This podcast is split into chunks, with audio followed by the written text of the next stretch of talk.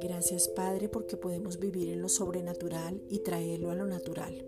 Ahora por medio de la comunión con el Espíritu Santo, porque Él nos habita, podemos entender que el amor del Padre nos atrajo con cuerdas de amor, o sea, 11.4, y nos llevó al origen, nos da una identidad clara donde podemos conocerte y llamarte papito, Abba Padre, Romanos 8.15. Que la gracia del Señor Jesucristo, que es el mismo, se nos revele y nunca tengamos mezclas. Salmos 119, 140 que andemos como hijos de luz a causa del que nos habita, que seamos luminares y resplandecientes en toda circunstancia. Filipenses 2.15. Padre, te pedimos en el nombre de Jesucristo que aprendamos a vivir sabiamente y ser prudentes. Proverbios 10:19. Con todos aquellos que no han creído. Colosenses 2:15. Que respetemos las opiniones de los demás. Que comprobemos que ya somos aceptos en el amado. Efesios 1:6.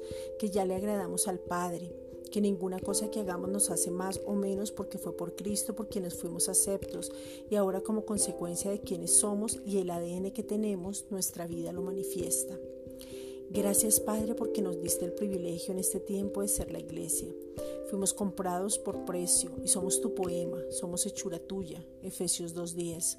Tú nos hiciste y somos tu obra maestra en Cristo. Somos tus hijos amados y podemos decirte te amamos porque tú nos amaste primero enviando a tu Hijo a morir por nosotros. Juan 3:16. La salvación es un regalo maravilloso dado por el Padre. Juan 3:16. Pero para recibirlo debemos hablar.